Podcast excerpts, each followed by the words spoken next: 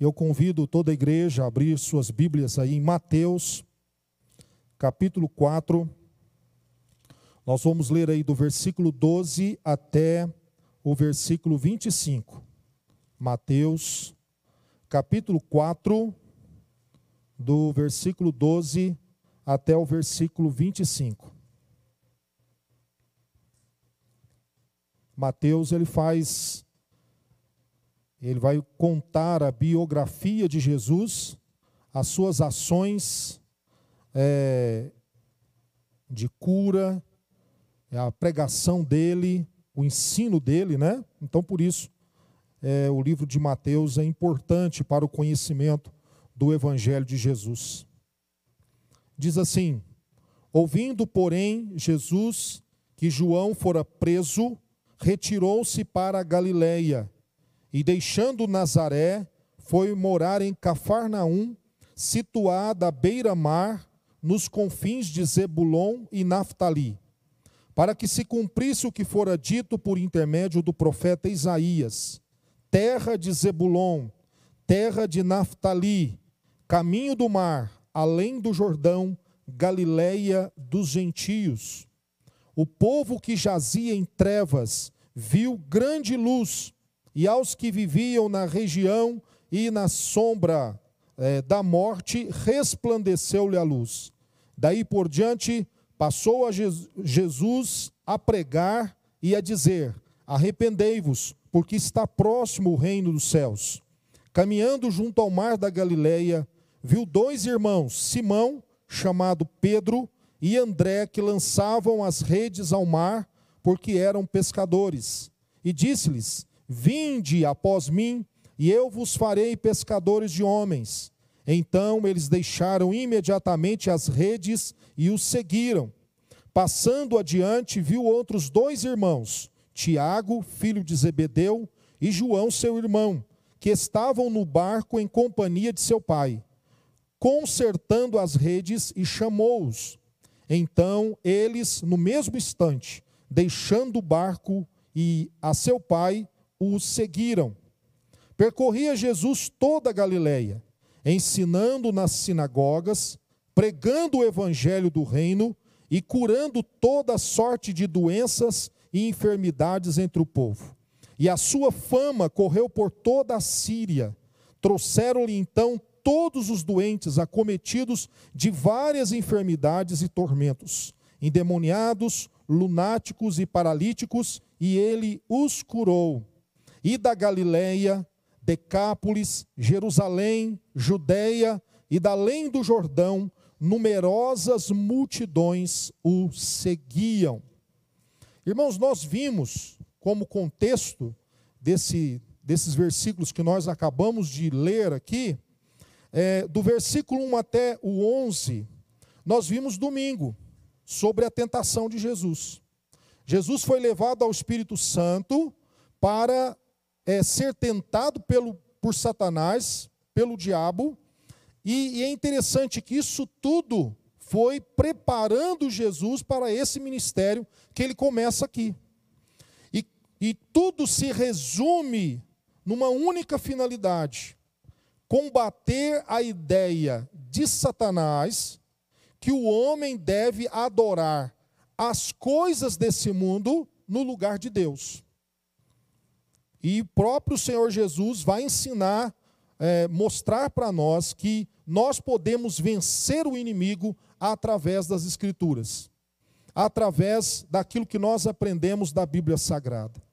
E quando Jesus derrota Satanás através das Escrituras, ensinando a todos nós a quem nós devemos adorar e a quem nós devemos nos prostrar, que é somente a Deus, o Deus Criador dos céus e da terra, Diz aí no versículo 11 que o diabo o deixou e eis que vieram anjos e o serviam. O que acontece quando nós vencemos uma batalha espiritual? Quando nós vencemos as tentações desse mundo e de Satanás? A, a, nós temos então a chamada vitória, né? As bênçãos de Deus são derramadas na vida do cristão.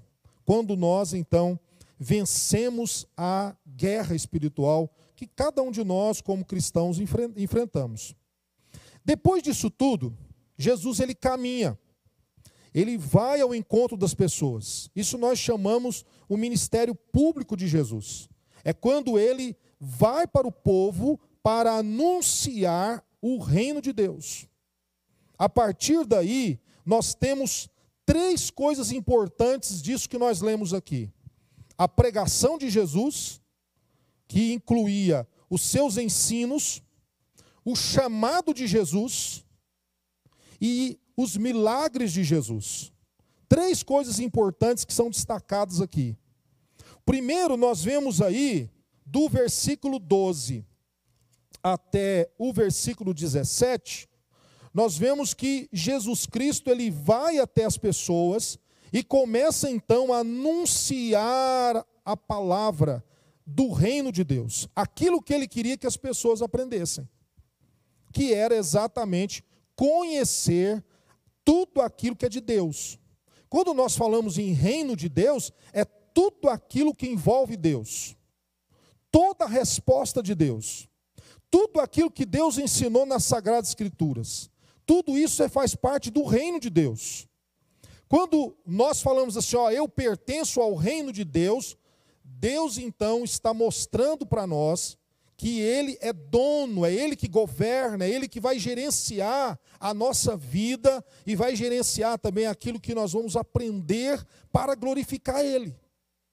Nós aprendemos de Deus a maneira certa de o adorar toda a escritura sagradas aponta para esse tipo de adoração. Adoração verdadeira, aquilo que nós devemos fazer para com Deus. E no versículo 17, fala que daí por diante passou Jesus a pregar e a dizer. Então sempre Jesus estava anunciando: arrependei-vos, porque está próximo o reino de Deus. No ministério público de Jesus, ele começa anunciando o arrependimento. Essa palavra arrependimento também dá a ideia de conversão. Converter significa mudar de rumo, mudar a rota. Você estava caminhando por um caminho, agora você virou esse caminho. Você não, não vai andar mais para aquele caminho. Você vai encontrar em Jesus a resposta para as suas dúvidas. E a partir daí, aquele caminho que você trilhava, você vai dizer: Não, eu não quero esse caminho mais. Por isso que Jesus diz: Eu sou o caminho. Jesus é o caminho. E quando ele fala que ele é o caminho, ele usa um artigo chamado artigo definido. Significa que é o único caminho, não existe vários caminhos que levam para Deus. Ele é um único caminho que leva a pessoa para Deus. Então, o único que nos leva ao arrependimento, à conversão, é Jesus. Por isso eu preciso de aprender a respeito dele, principalmente do seu evangelho. Irmãos, o dia que você cansar do evangelho, você precisa renovar sua fé, a sua alegria da salvação. Pedir a Deus, Senhor, renove a alegria da minha salvação, porque eu não estou tendo prazer no evangelho. Mais importante de ser evangélico é ter conhecimento do evangelho que é o poder de Deus para salvar todo que crê. Então, o Evangelho de Jesus é a boa nova de salvação que faz você fortalecer a sua vida de adoração com Deus. É isso que faz você ser um verdadeiro adorador, porque você está firmado no Evangelho de Jesus. E Jesus passou a pregar, então, o reino de Deus. E é isso que você tem que fazer lá na sua empresa, na escola, na faculdade, na sua casa, como testemunho vivo, você tem que pregar o reino de Deus. Testemunhar Jesus para as pessoas e o que ele ensinou. É papel nosso. Então, o que, que Jesus faz aí? Do versículo 18 até o versículo 22, nós temos aí a vocação dos discípulos, o chamado. Jesus faz o chamado. Além dele pregar e ensinar, Jesus chama. Existem dois tipos de chamados que nós podemos aprender nas Escrituras Sagradas. Existe o chamado externo e o chamado interno. O chamado externo é a pregação da palavra. É quando você ouve a pregação da palavra e você então confirma essa pregação pela fé. Então você ouve a palavra. Por isso que Jesus disse: muitos são chamados e poucos escolhidos. Por quê? Porque o evangelho vai ser pregado para o mundo inteiro. Mas não são todos que vão ouvir o evangelho. Muitos vão negar o evangelho de Jesus. Não vão querer dar ouvidos. Será que, será a, a nossa época é diferente da época de Jesus? Quando Jesus estava aqui, muitos rejeitaram ele. Muitos. Teve lugar que Jesus nem pôde fazer milagres, porque houve uma rejeição geral. E você acha que é diferente hoje no nosso, na, na nossa atualidade? Não. Talvez até é pior. Porque as pessoas agora, eles querem provar Jesus através da ciência. Ah, me prova. Se você me provar que Jesus é o que ele é mesmo, me prova Jesus. Me prova os milagres que ele fez. Me prova que a Bíblia realmente é verdadeira. Então, por isso, hoje se torna mais difícil as pessoas acreditarem no Evangelho do que antigamente. Mas naquela época houve rejeição do próprio Senhor Jesus. Jesus estava ali e eles não aceitaram Jesus. Jesus fez milagres perto deles, junto com eles, e mesmo assim eles não aceitaram Jesus. Mas muitos aceitaram. Muitos se converteram a Cristo, é, passaram a ser então seus seguidores. E é o que acontece aqui com quatro pescadores que estavam pescando no seu trabalho, no dia a dia. Jesus chega para eles e chama eles. Vem cá. Vocês agora serão pescadores de homens. O que, que Jesus quis dizer com isso? Eu estava lendo alguns comentaristas e eles falam que achei interessante alguns comentários. Eles dizem o seguinte: que o pescador, Jesus chamou quem estava na ativa, não quem estava na, na, na passiva. Olha que interessante isso. Eles estavam pescando. Uns estavam consertando rede, outros estavam pescando de fato. Jesus não preocupa se eles tinham um estudo graduado. Jesus não está preocupado com isso. Jesus está preocupado é se eles estavam em atividade, em ação. Jesus chama eles. Quando Jesus chama eles, aí nós temos o chamado externo. Acontece algo dentro do coração deles, que nós chamamos de chamado interno, que é quando o Espírito Santo chama a pessoa lá dentro. Nós chamamos isso, a Bíblia chama de novo nascimento. É quando o Espírito Santo entra no coração daquela pessoa e muda o coração daquela pessoa. Faz ele diferente. Ele é uma nova criatura. Sabe o que acontece com esses pescadores? Quando Jesus chama eles, eles vão sentir algo diferente no coração deles. Alguma coisa mudou dentro do coração deles. O fato de estar ali com Jesus. O fato de Jesus ter chamado eles. Eles ouvem esse chamado. E, e o mais interessante de tudo, há uma transformação no coração deles. Por que Jesus chamou os pescadores para serem pescadores de homens? Porque o pescador tem paciência quando sai para pescar. Ele sabe a isca certa de jogar na água. Ele olha o tempo, ele sabe se o tempo está bom ou não para peixe. Ele tem paciência de remendar as redes para poder lançá-las ao mar ou no rio para poder pegar os grandes peixes. Então, o pescador é aquele que está preparado para os momentos mais difíceis da pesca. Sem contar que a pescaria era algo importante para aquela época. O consumo de peixe era muito grande. E o mercado é, da pesca era grandioso, era uma fortuna mesmo. Mas o mais interessante é que Jesus os chama agora para serem pescadores de homens. Por quê? Porque lidar com o ser humano é lidar com pessoas que pensam, têm raciocínio, têm vontade própria, têm seus próprios costumes, suas próprias vontades. Então você vai lidar com várias sensações. Aqui mesmo, ó, nós temos famílias diferentes, cabeças diferentes, pensamentos diferentes. De repente o coração está voltado para outras coisas. De repente você veio aqui hoje cheio de problemas, você está em casa aí também, cheio de problemas. Você não consegue nem mesmo prestar atenção no que está sendo falado. Então, as tantas coisas que acontecem, por isso Jesus fala: olha, vocês vão ser pescadores de homens. Não será fácil.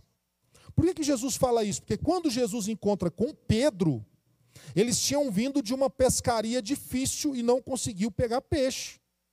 Ele falou, então vai, vai ter aquele momento que vocês vão pregar o evangelho, falar de Jesus para as pessoas e você não vai ver fruto nenhum. Você não vai ver fruto. Alguém certa vez disse que, é, não que eu, que eu sou a favor de caça, né? Tem muitos que gostam de caçar, mas ah, eu, eu, a última vez que eu cacei, eu era criança, matei uma, uma rolinha e ela não morreu, quebrou a cabecinha dela e ela não morreu. Aquilo me deu uma frustração tão grande que eu falei: eu não vou matar esse bichinho mais, eu vou é cuidar deles. Né? Mas assim, alguém certa vez disse que pregar o evangelho é a mesma coisa de você ter uma espingarda de chumbinho, aquela que esparrama os chumbinhos assim, e você mira, não é? Num, num monte de passarinhos que você quer atirar neles e atira. Tá. Alguns vão cair imediatamente. Outros vão conseguir voar um pouquinho e cai. Outros vão mais longe um pouquinho, mas o chumbinho está lá. Lá longe, eles vão cair. Então, o que é pregar o Evangelho? É quando você anuncia a boa nova de salvação, a pessoa é atingida pelo Evangelho e a palavra de Deus não volta vazia, ela faz morada no coração das pessoas. Essas pessoas são atingidas pelo Evangelho e essas pessoas vão sendo transformadas por esse Evangelho a cada dia da sua vida. Talvez eles não vão aceitar agora, mas lá na frente, eles vão dizer: Ah, olha, aquela mensagem que eu ouvi tocou meu coração. Certa vez eu estava num velório e uma pessoa chegou para mim e disse assim: Weber, você sabia que num culto tal, eu nem lembrava disso mais, um culto tal, lá na igreja central, eu estava lá, eu fui pela primeira vez, fui ouvir a palavra de Deus, aquilo tocou meu coração, eu não gostava de crente de jeito nenhum. Aquilo tocou a minha vida e a partir de agora eu quero Jesus na minha vida sempre. Então o evangelho, ele vai impactando as pessoas de uma forma que as pessoas não têm coragem de dizer não para Deus, para o chamado de Deus. Quando Deus chama, porque o chamado de Deus é irresistível. Irresistível. E Jesus vem e faz nele morada e transforma o coração dessa pessoa, e essa pessoa é uma nova criatura. Então Jesus chama, chama os seus discípulos, não para ficar parados, passivos, mas para fazer a obra de Deus. Quantas almas você já levou aos pés de Jesus? Para quantas pessoas você já pregou o Evangelho esse ano? Se não, ainda está em tempo. Falar de Jesus para alguém, para um jovem, para uma criança, para um adulto, para um idoso, para um casal. Nós devemos aproveitar a oportunidade e anunciar o Evangelho.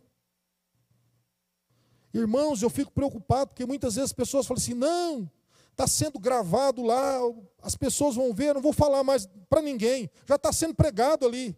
Não, irmãos, você precisa também fazer o seu papel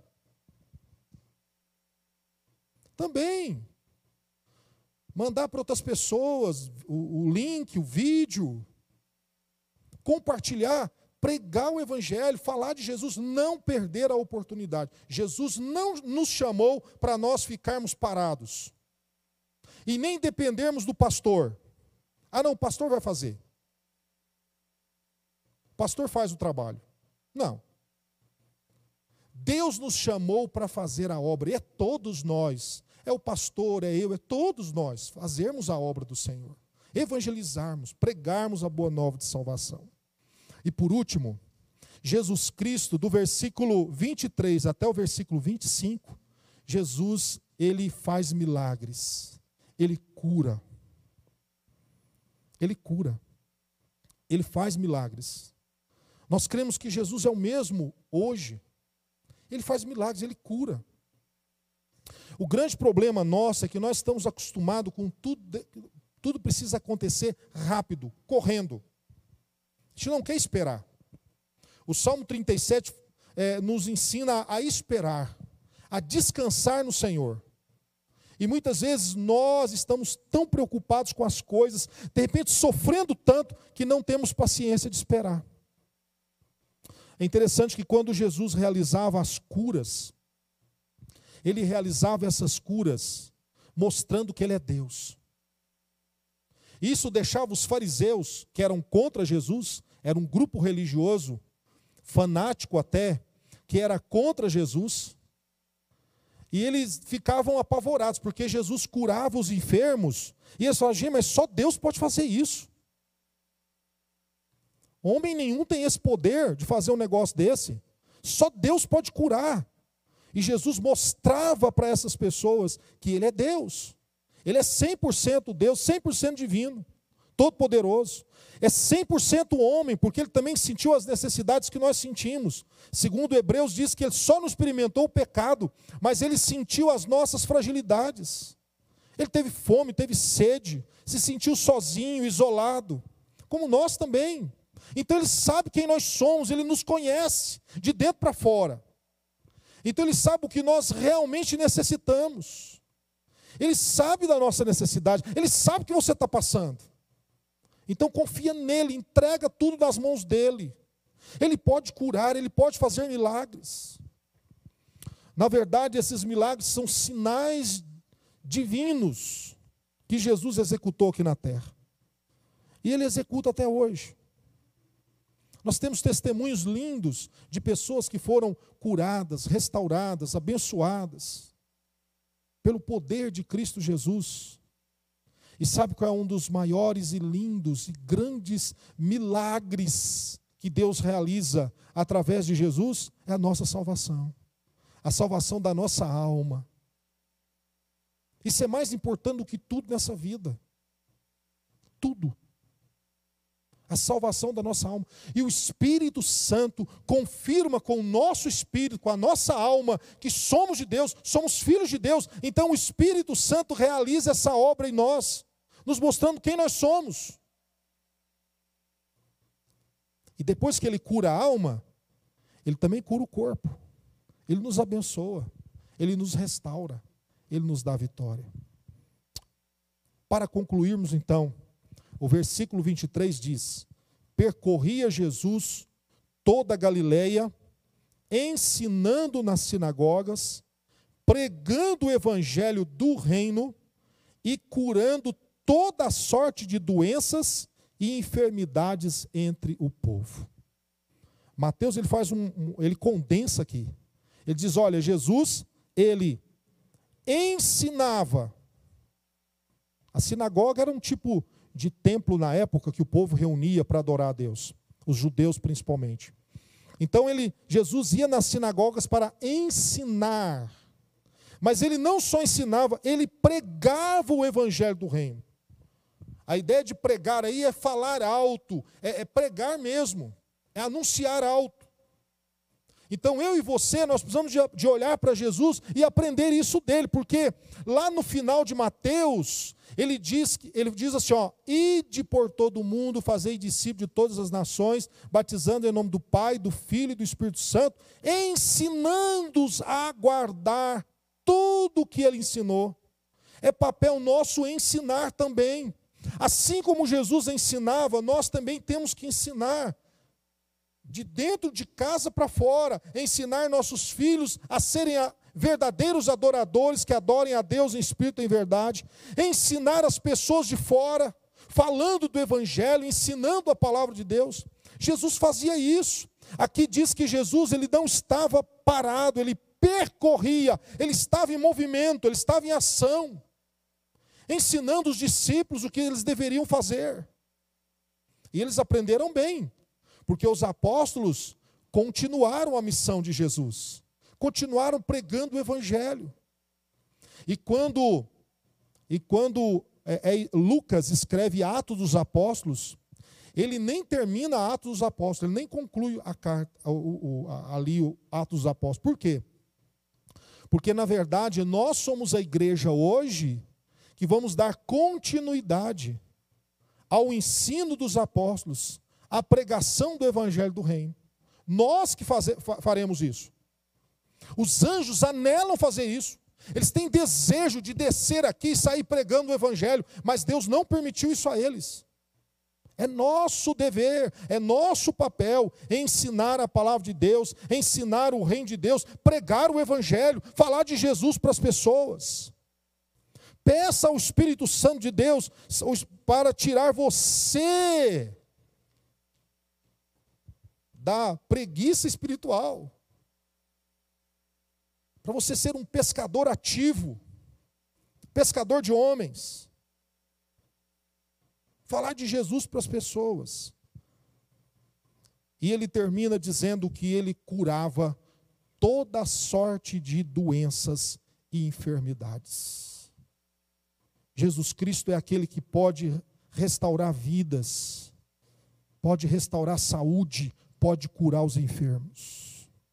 Deus quer usar você poderosamente. Deus quer fazer você sair da passividade, do ostracismo, daquele de ser um crente fechado. Deus quer levantar você para servir Ele, adorar Ele, ser um pregador do Evangelho. A Bíblia diz que mesmo na velhice ainda daria, daria fruto.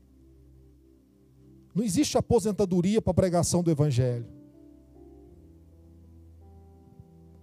Meu avô, já com bastante idoso, ele não perdia a oportunidade de pregar o Evangelho. E a ênfase dele era que Jesus já estava para voltar. E as pessoas precisavam tomar uma decisão rápida e servir Jesus como único Senhor e Salvador da sua vida. Um dia ele estava até doente, enfermo, esclerose. Eu perguntei para ele: Vô, o senhor lembra de Abraão, Isaac, Jacó? Não, quem que é esses, meu filho? Ela é da Bíblia. Ah. E o senhor lembra de Jesus? Quem é Jesus para o senhor? E disse: Esse é o meu Salvador. Isso é fundamental na vida cristã. A sua fé tem que resumir nisso. Quem é Jesus para você? Jesus é o meu Salvador. Você sabe por que, que ele me levanta para pregar o Evangelho? Porque ele é o meu Salvador. E não há outro. Não há outro nome nos céus e na terra que possa salvar, a não ser o nome de Jesus. Só Ele tem poder de curar a sua vida e restaurar você para Ele, para servir Ele, para adorar Ele, para cultuar a Ele, para amar a Ele. Aleluia. Só Ele pode te ajudar nesse momento. Entrega tudo a Ele. Entrega tudo a Ele. Entrega seu coração a Ele e sirva a Ele de todo o seu coração e com todas as suas forças. Talvez você fale assim, mas eu não estou tendo forças. Mas o poder de Deus se aperfeiçoa na fraqueza. Busca Ele mesmo sem ter força. E Ele vai te dar força. Vamos colocar de pé. Você possa buscar aí na sua casa também. E Deus vai te dar força. O Espírito Santo vai te levantar. Depende se você está desanimado, frustrado. Deus quer te dar novas forças. Alegria da salvação. Possa encher sua alma. Oremos. Oh Deus Todo-Poderoso, nós te louvamos porque em Cristo Jesus nós temos a vitória. Em Cristo Jesus nós temos a nossa salvação. Em Cristo Jesus nós temos a alegria da salvação. Em Cristo Jesus nós temos uma certeza absoluta de que um dia vamos morar com o Senhor eternamente. E jamais, nem dor, nem tristeza, nem aflição, nada poderá nos afastar desse Deus tão maravilhoso, que é o Senhor nas nossas vidas. Pai amado, que o Senhor esteja abençoando e fortalecendo aquele que está caído, oprimido, magoado, com tristeza no coração. Restaura essa vida em nome de Jesus, dá vitórias. Ó Senhor, levanta esse irmão, essa irmã, essa criança, esse jovem, para pregar o Evangelho do Senhor, que é o poder do Senhor para salvar todo o que crê, e que haja cura, que haja milagres nas vidas daqueles que te buscam em espírito e em verdade, que haja um milagre nesse lar, nessa família, que haja busca do Senhor, aleluia. Nós te louvamos, nós te adoramos. Hoje é o momento oportuno de buscar a Deus porque vai chegar um momento que as pessoas vão querer buscar e não vão poder. Por isso, ó Deus, há um momento, e é hoje, aonde o Evangelho está sendo anunciado, está sendo pregado. Que o Senhor possa, ó Deus, abrir os ouvidos, o coração, a mente, para que possa, ó Deus, o Espírito Santo, Senhor, agir poderosamente, tocar nas vidas e serem restauradas pelo poder do Senhor. Ó Deus, ser com aqueles que estão hospitalizados, enfermos, na carne, no corpo. Coloca a tua mão curadora, Senhor. De repente, os médicos até mesmo colocaram um ponto final, mas sabemos que o Senhor pode todas as coisas. O Senhor pode curar, o Senhor pode libertar, o Senhor pode, ó Deus, sanar as enfermidades, porque o Senhor tem poder. Ó Deus, em nome de Jesus ampara-nos com os teus anjos e renova a nossa fé. Leve-nos para os nossos lares, guardados e amparados por tuas mãos poderosas. Faça de nós, ó Deus, servos e servas cheios do teu Espírito Santo. Ó Deus, nos capacite para pregar o Evangelho do Senhor. É o que nós te pedimos, no nome precioso e amorável de Cristo Jesus, o nosso único e suficiente Senhor e Salvador. Amém e amém.